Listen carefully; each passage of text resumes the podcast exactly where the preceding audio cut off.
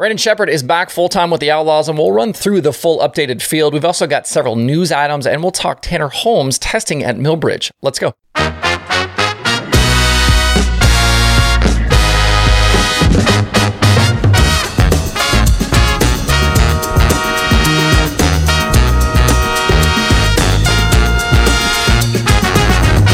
It's Wednesday, December 21st. I'm Justin Fiedler. This is Dirt Tracker Daily.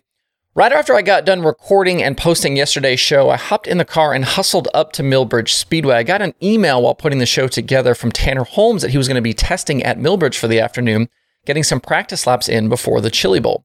Millbridge is only about 40 minutes from the house, so I grabbed my camera gear and headed up there. If you maybe missed it from before, I'm sponsoring Tanner at the Chili Bowl with Dirt Tracker. Just some small support, but it's the first time we are sponsoring a race team, and I'm really excited about it. As the show grows, I want to try and find other ways to support the community like this. Got to hang out for like an hour, see Tanner make some laps in the Chad Boat car. I actually got to meet him face to face for the first time. It was a really neat opportunity to watch Tanner get comfortable. Uh, and these laps will be super valuable in his first at, uh, attempt at the Chili Bowl here in a few weeks. I got a couple of videos. Uh, I posted these to my Twitter account yesterday, but I wanted to share them on the show today. These are uh, shot with my new 360 camera that I used um, at World Finals that get some neat perspective. So here's a couple of short videos from yesterday.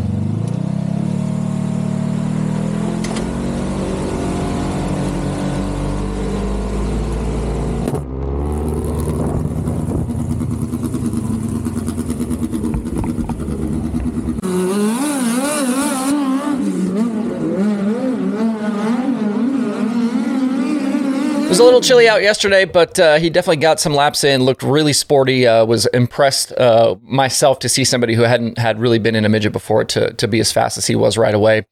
And Chad and his guys are bringing a bunch of cars to the Tulsa shootout, and then they'll turn right around and have eight midgets at the Chili Bowl. So they're super busy right now, getting every uh, everything ready to go.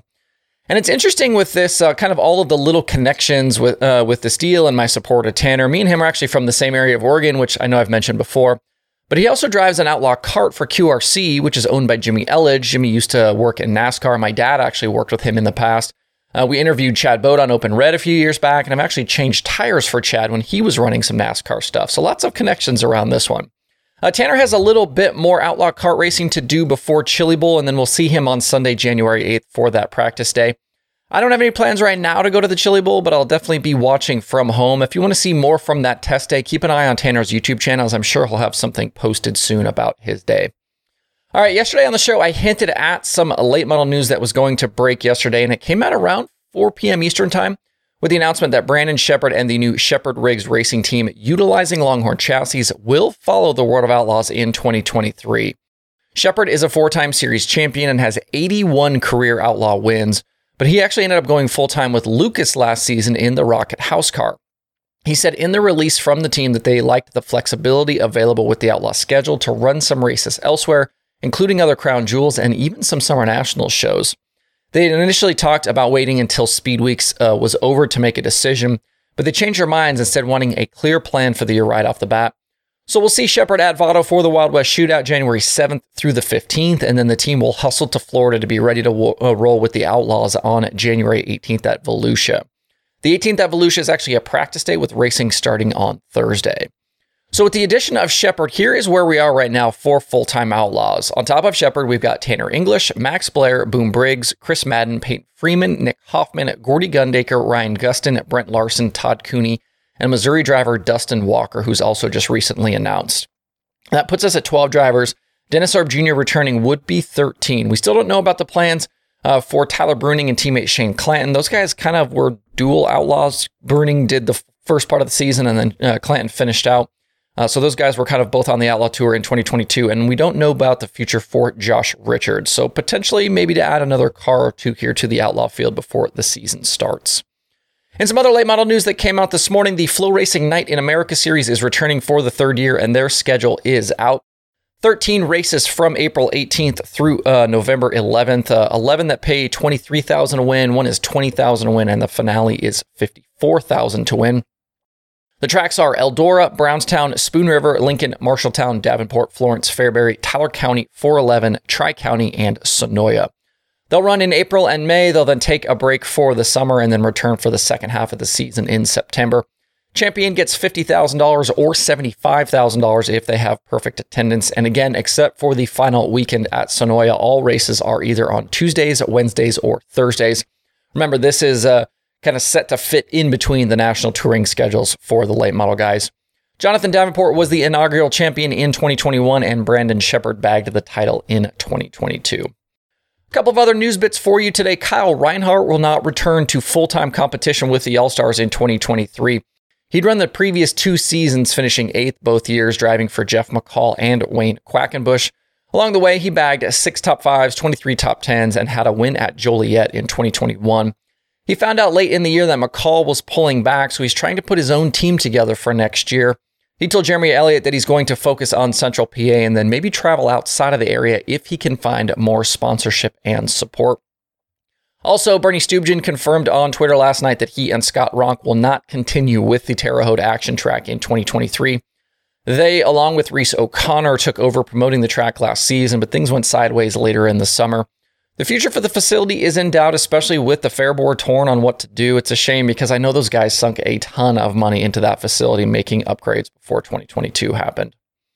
All right, last night we got the third straight week of David Gravel live streams. This one featured Rico Abreu as the guest. No bathroom trips during this show. Uh, that broke a two week streak.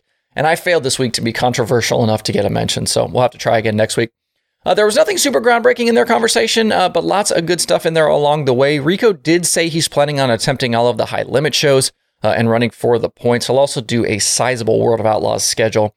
Uh, he said it will most likely start at Volusia in March. He did reiterate that he's not interested in running the full Outlaw schedule for the championship.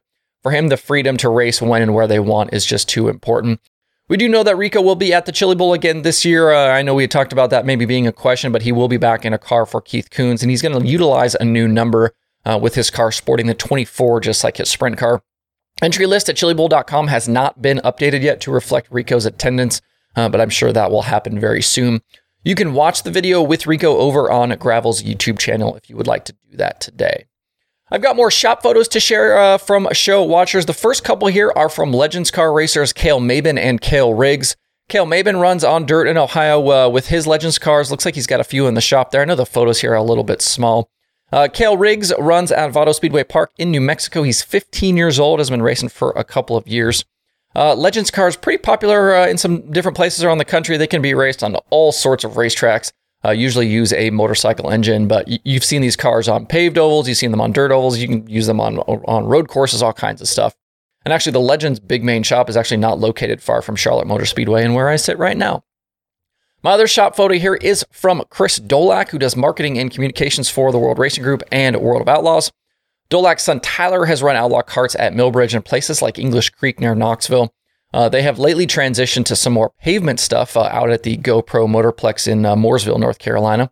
If you have your own shop photos to share, you can send them to me via DMs or social media um, or at info at dirttracker.com.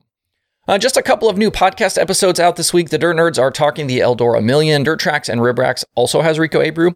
And Hoagie's Garage has Gordy Vogelaar and Micah Slendy. To see the full list of shows and episodes, head over to dirttracker.com slash podcasts.